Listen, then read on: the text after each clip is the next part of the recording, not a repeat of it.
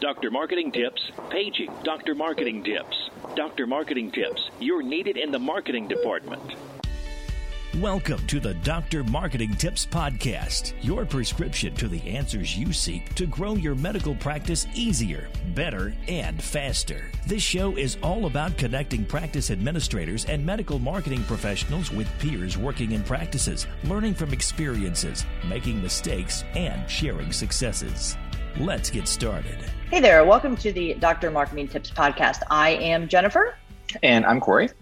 And today we're going to talk about um, 1 800 contacts, and they have sued Warby Parker over search advertising. And that's not all we're going to talk about. We're going to talk about copyright infringement. We're going to talk about some best practices and kind of the common common thread when it comes to digital advertising. And then we're going to talk about keeping up with the latest trends and what that means to your medical practice. So there's a bunch we're going to talk about, but let's start with this article that came out in um, Digital News Daily back on August 20th of 2021.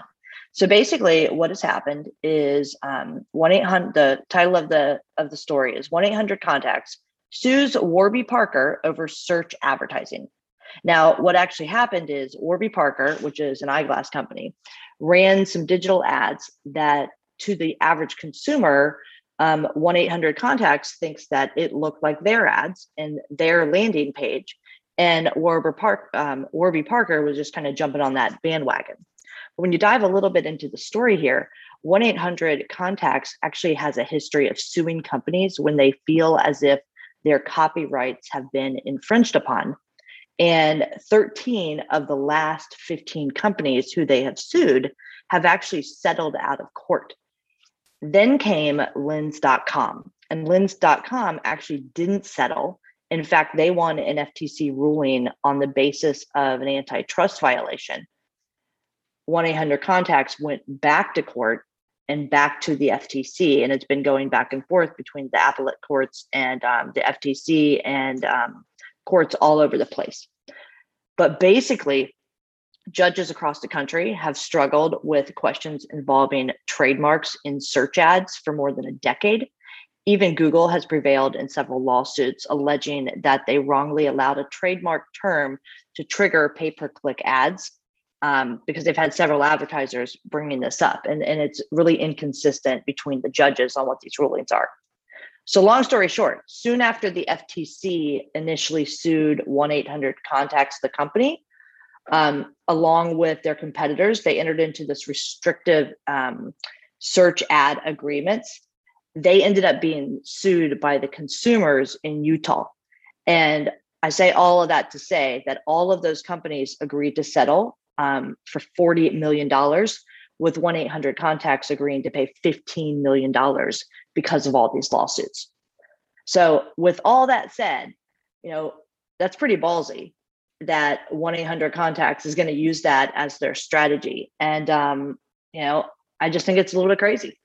It is a little bit crazy but i think it's it's also smart. And you know it's not really that uncommon of a practice either. Um, you know we, we see a lot that people um, bid on other practices names that happens actually quite a bit and i'm sure that for our listeners here um, if you uh, were to do a search in your area of your competitors, or do if you search your own name, you'll see that some of your competitors are actually bidding on your name, even if you're just a mom and pop one provider practice. So it, it's pretty common. Yeah, and strategically, like take out the fact that it's this national brand, international brand of one eight hundred contacts. Strategically, this is this is kind of a, a plan for a lot of organizations. We see it outside of search advertising. I mean, just a couple weeks ago, we got this like cease and desist letter saying that we had poached some content from somebody's website. And when we went back and looked at it, it was nowhere near similar to the content on their website. And it was like a blanket letter that was being sent out just to try to get you to take down competing content. And we've seen that with photo violations where mm-hmm. they they allege that you've stolen their photo and you clearly haven't or content violations and now we're seeing it at a much larger scale um, in the digital ad space. Yeah, absolutely. And you know, it, it's funny you bring up that example from a couple weeks ago, and um, you know that's just it's really a scam to get people to just to either uh, pay to make this go away because they're a little scared and it, it sound it's written in legalese right? So it's it's kind of uh, intimidating. Um, but yeah it, in the digital side uh, we see it quite a bit. And i think where maybe there is a, a misstep here there's a couple things we can get into this a little bit later but um, what people need to know is that if it's a really big brand like 1-800 contacts their name is probably um, trademarked and if it's trademarked you can't use that in your ad copy. You can use it as a keyword. So if warby parker said um, 1-800 contacts is a key phrase that they want to bid on in google ads that's totally fine.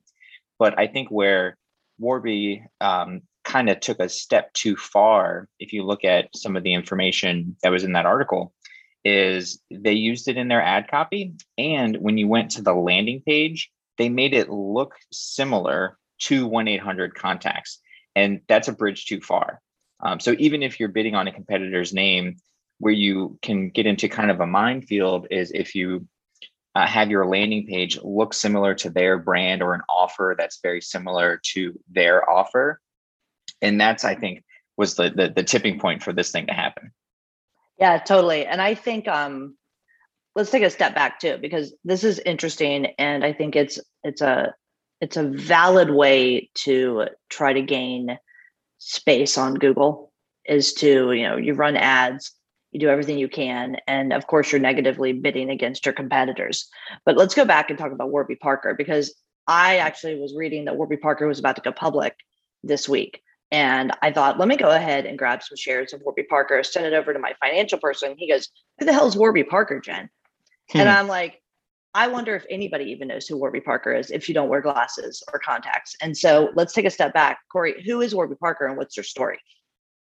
Yeah, so they're really um, they're kind of like a retailer that's looking to disrupt the space. Um, they offer contacts and glasses, and um, they'll send them to you. You can kind of try on different pairs and see what fits, what doesn't and then send them back. So their whole thing is um, their eyewear is meant to, you know, look stylish, be affordable, and you're able to purchase it in a totally different way. So you can kind of circumvent the traditional ways of uh, going into like a LensCrafters or something like that and uh, checking out the different frames and the styles. Warby actually lets you do that all online, and they have this really cool AR technology where uh, you can actually kind of uh, digitally put the frames on your face and see how they look, and then you can select a few that you actually want to try at home, and then choose one and send the others back. It's it's it's pretty interesting.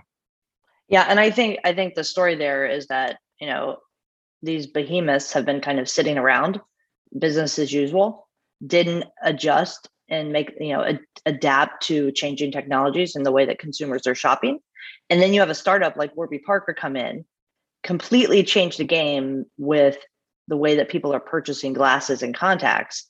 And then they start using the same kind of digital strategies to start chipping away at their competitors and then their competitors start flipping out and the best way that they can go after them is to use the fact that they're so big and they have a lot of lawyers and try to get mm. everyone tied up in court and um, it just i just find it interesting because i think too like between 2004 and 2013 1 800 contacts sued or threatened to sue at least 14 competitors for alleged trademark infringement, arguing that it's the trademark violated when rivals use the phrase, phrase 1 800 contacts to trigger a paid search ad. And this is standard practice. We, we use people's names in um, digital search when we're going after our competitors. Right. Yeah. And and so the basic answer is yes, you can um, you can use other folks uh, their names in your search keywords. If it's trademarked, um, it's a little murky. Usually, Google Ads will automatically block a trademark term in ad copy, um, but some you know some places uh, and creative writers you're able to kind of skirt that algorithm. And then what'll happen is exactly what we're seeing here, where the competitive company, if they're paying attention, that holds that trademark, they're going to file a complaint and get your ad removed. Um, so you can use a competitor's name or a trademark as a keyword, but not an ad copy. And that's one way to kind of avoid this. Um, but as far as you know, the the practices that we work with, the independent subspecialists, um, because a lot of these uh, the names are not trademarked, So what you'll see is that your competitors are using uh, your name, and you can in fact use their name when you're setting up Google Ads campaigns. So what will happen is um, if you are, um, you know, Dr. Smith's podiatrist, you may see that um, podiatry associates is will come up when someone searches your name. You can do the same thing to them. And when someone types that into Google, your ad will come up even if they're looking for your competitors um, practice. So you'll show up in that top one or two spaces as an ad result. So that's what we're talking about here. Hey guys, Corey here, co host of the Dr. Marketing Tips podcast. And I wanted to interrupt this episode just for a minute to tell you about Insight Training Solutions. So, Insight Training Solutions is an ongoing employee engagement and training platform for your medical practice, meaning employees can log on and take these medical practice specific trainings whenever and wherever they are. And each training is meant to increase employee engagement, improve practice reputation, and develop some patient service mindsets.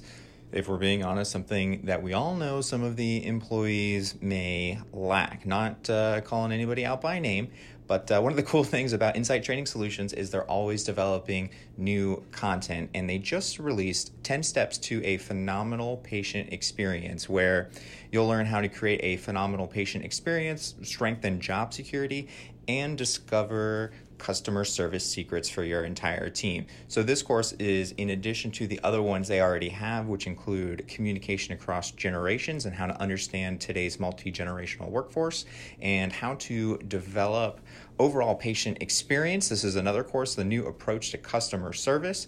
We've also got eight ways to wow patients, and you can sign up for a free trial to see what everything is about uh, at insighttrainingsolutions.io. That's insighttrainingsolutions.io or just Google Insight Training Solutions. You'll be glad you did. You know, I wonder, and this might be um, a conversation for a different episode, but I wonder if you used the trademark insignia in your copy, if that's the difference in the violation. If you said 1 800 contacts with a little TM next to it, if that passes muster. And then I wonder separately if I'm a practice, knowing my doctors the way I know them, they will trademark their names for $375 is what it takes to go for for a trademark and they'll trademark their names and then keep their competitors from from searching negatively against them so i wonder if if there's a strategy there at play. Um different conversation for a different day. Because what i really want to talk about is the fact that warby parker is killing it. And you know you've got these old behemoths that are not adapting the way that they need to to keep market share. And they took their eye off the ball and you've got these upstarts like warby parker who have met people where they are with the technology that they want to make purchases especially if you look at the last year and you know it, it just kind of reminds me of other brands that used to be here that kind of went away um, just like normal ones like remember border books when you'd walk into the bookstore you know, I got a Barnes and Noble mega store down the street from my house and they're shutting doors because you know the behemoth is gone, like they're done. Um, remember Blockbuster? You know, you might oh, be yeah. too young for Blockbuster, Corey, but Blockbuster was the Shazazz. I mean, it was the place that you went on Friday. You oh, I was there every Friday. I was there you every know, Friday. I don't even watch real TV anymore. Thank you, Netflix. Um, right. You know, remember Toys R Us? I hear they're oh, coming yeah. back, but they died you know, Amazon took over. And remember, okay, you may not remember this one. Remember Tower Records when you used to go into a record store? Or Sam remember, Goody, yeah. Mm-hmm. Yeah, or you go to Best Buy and like half the store was CDs. Yeah, and now Best Buy is basically like a showroom for Amazon. You know, you That's just go right. and you're like, "Ooh, that TV looks good." Then you turn around and get it delivered from Amazon. You know, and it, so it used to be like you were a brick and mortar just like you were a medical practice and maybe you offered some things that were more of like the digital world like telemedicine or online appointment scheduling or something like that but now a lot of it starts in the digital world and hmm. then trickles into brick and mortar you know amazon is doing you know we all know what amazon is successful for but now they're trying these little like walk-in grocery stores where you actually go in and it ties to your phone on your account when i was in seattle this year I um, walked into one of those Amazon stores because you can just walk in and pick stuff up. There's no cashiers, there's nothing, you know. So they're going from digital to that. And Warby Parker is another example. They started online. They started with this app based technology that allowed you to see what the glasses would look like on your face. And now they have stores. Um, they're opening one in our community here in Central Florida. They're opening one over at the Mall of Millenia. Now there's they're taking their online presence into the traditional brick and mortar. And I think there's a lesson to be learned there. So, you know, we're of a different generation, but given the way that your shopping preferences, because you're for people listening, Corey's a millennial. He is of that age where he is starting to make healthcare decisions for his family and for himself, um, for his parents, and then also for himself and his family. And given the choice, Corey, because you're the ideal like patient population, which kind of eyeglass brand would you would you work with? Would you want a Warby Parker? would you want like a LensCrafters or a one eight hundred contacts or one of those guys?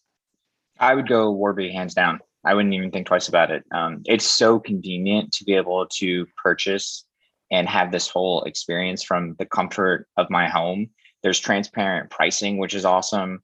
Um, and I know I can kind of book everything online and, and, do it all there. I don't actually have to talk to a human if I don't want to, um, but I still have the option to do that if I need something or if you know if I decide that a human is going to actually help this uh, go a little bit smoother. That option is there, but it's not the um, it's not the primary. And you know, for me and and for a lot of people that I know, they'd rather not talk to somebody. They don't have to. You know, they'd rather just sort of self service. Um, you know, see what they look like, make the decision, and then be done with it. You know, send it back and and never have to leave the couch. Really. Yeah, one of the things I find interesting too is I bet if you kind of pull the curtains back, it's the same product. I have a feeling oh, yeah. glasses are just glasses. They're not sexy. So when you go to the well, when you go to Warby Parker's website though, it looks sexy, but it's still probably the same product. Right. And if it's not the same product, it's one of those things where um, you know, their their frames that they're designing with their name on it is gonna look exactly like something that you can you can get at a LensCrafters and whatnot. So if you if you really don't care about the brand name, then you'll never know the difference. Absolutely. So, you know, we do a lot of work in the eye care space and these practices, the ophthalmologist and the optometrist um, that we work with, they make a lot of money on selling glasses and contacts as an ancillary service. So, what do you think they can kind of learn from this story and take away? I think the one big takeaway is that it's okay to bid on your competitors. And in fact, it's really common, and they're probably doing it to you. Um, but just if you're going to do that, know that, um, like I said, they're most likely going to do that to you. So make sure that the juice is worth the squeeze. In other words, make sure that the the spend is worth the return and any of the feathers that you may ruffle. So if you're going to go about this as a strategy for your digital Google Ads campaigns, that's perfectly fine. Um, but just know that you're you may piss off somebody, or you may get a phone call from another practice where you've had this good relationship with, and they're going to ask a couple of questions about what you're doing. So um, as long as you're prepared for those things, it's a perfectly acceptable and very common strategy. Um, where it gets murky is if it's if you're going up against someone like 1-800 contacts that not only we know that they trademark their name but they have a history of suing people that are doing things that they don't approve of. Yeah i kind of think that from an ad standpoint there's there's specifically a lesson to learn but i think there's a bigger lesson here. And that is that if you're a practice who hasn't made some updates over the years consumers are changing preferences and you know what it looks like when you walk into the office makes a big difference. What the website looks like and feels like makes a big difference. And convenience. if yeah and if ever you're short of ideas you can look at what organizations that are really like leading the pack um, especially where they started in the digital space. You can look at what they're doing and you can emulate that yourself. You don't you know you you don't have to come up with a super fresh idea. You can't poach someone's ideas, but you certainly can look at something someone else is doing, create a swipe file, and then use that for inspiration to make your marketing great. Yeah. Jen, do you think that there's a kind of a, a play for medical practices here? I mean, just, you know, outside of the digital space, like kind of what you were saying with referral patterns or anything? Yeah, I think that, I mean, I think the play first is just take a look at the strategy that somebody like a Warby Parker is implementing and you know reverse engineer it to make it work for you and then separately i think that if Warby Parker is now going from being digital to brick and mortar, which I indicated that they are because I I did a little bit of digging on them and they're starting to open in every major shopping center, like in the right markets, then maybe there is an opportunity to partner with somebody like a Warby Parker. If you're, let's say you're an ophthalmology practice or whatnot, and um, you're not selling lens lenses direct. So maybe you can partner with them get access and, and i don't know if they do this but get access to their technology maybe maybe there's a white label option of using their warby parker app-based technology to put the lens on your on your you know using an app and then you could sell warby parker glasses and lenses direct from your location and take a cut of what you sell. I have a feeling they probably have some kind of sales associate or affiliate agreement and there's an opportunity to create some re- referral relationships that you probably never thought about before. And if you get access to that technology it just helps you be at the right place in the right time delivering what consumers are already asking for. Well, yeah, and in addition to the technology too, if they're going to open up all these brick and mortar stores, um, you know, glasses and contacts aren't going to help everybody. So they're going to need to refer the people that come in there somewhere. So why not you? Well, yeah, and also you know, we have a, a large ophthalmology practice that we work with that's in like, I don't know, 15, 20,000 square feet of space in a shopping center. Why not reach out to a Warby Parker and open up a retail location inside of your very large ophthalmology practice? You right, know, you already got the space. Yeah. Yeah, you've got the space. I mean, you know, look at the retail trends. It's these pop-up locations. So why not do a pop-up inside of a medical practice you know, get a cut of that or get some lease space and, and use it as an ancillary service. They win and it's the same patient base. It's a chance to really elevate your brand game and also help them achieve whatever it is they're achieving. Yeah, and I think too the the thing to remember is they do a really good job, but at the end of the day, they're just an eyeglass company, right? I mean, they're just they're selling the same stuff that anybody else is doing, but they have great branding and they have this one differentiator that they've sort of created their own niche out of. Um, they're they have taken this and run with it, and now they are, um, you know, one of the biggest in the country. They're getting ready to go public, like you were just saying. But really, that you know, they're just selling eyeglasses, just like you're providing a service for your patients. So, you know, what's the one thing that you can do to kind of differentiate you from the competitors? I think that's one of the big takeaways here. In, in addition to knowing what um, some of the big guys are doing, it's owning one thing that helps make you unique and then using that as your sort of uh, tent pole. Yeah. And I'm going to give you a hint to anyone that's listening. It's not your double board certification. That's not your one thing because every doctor, for the most we joke part, about that all the time. Yeah. Every doctor, don't put the picture of yourself and your board certification on the homepage of your website above the fold because that's not what people are looking for. Um, that's another yeah, right. Every everybody went to school everybody has a certification. Everybody's got a white lab coat. We all get it. Right, um, exactly. Okay, so back to 1 800 contacts. What do you think um, our listeners can learn here from the way that they've gone about things? Yeah, so I think the 1 800 contacts is kind of the, um, you know, it's kind of the Goliath here in this story. Um, they're, they're sort of, they're the older, bigger brand that isn't as nimble and doesn't, um, you know, doesn't shift and change as much.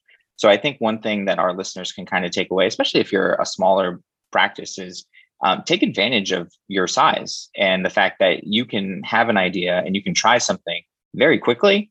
You can see if it works and then you can double down on it or if it doesn't work you can move away from that. You know you're because you're not um, this giant conglomerate or you're not associated with a hospital um, there's not a ton of red tape and it doesn't take nine months to get an idea off the ground. You know um, the first thing you can do to run is take a step you know start walking. Just put one foot in front of the other and try something and um, you know you, you never know where that can go and what that can do for your bottom line yeah, I think that's um that's all great points, and I think that's about all we've got time for for today.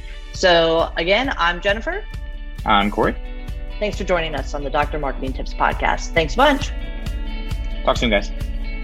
Thanks for listening to the drmarketingtips.com podcast. If there's anything from today's show you want to learn more about, check out drmarketingtips.com for our podcast resource center with all the notes, links, and goodies we mentioned during the show. If you're not already a subscriber to our show, please consider pressing the subscribe button on your podcast player so you never miss one of our future episodes. And if you haven't given us a rating or review yet on iTunes, please find a spare minute and help us reach and educate even more of our medical practice peers. Thanks again for listening, and we'll catch you next time.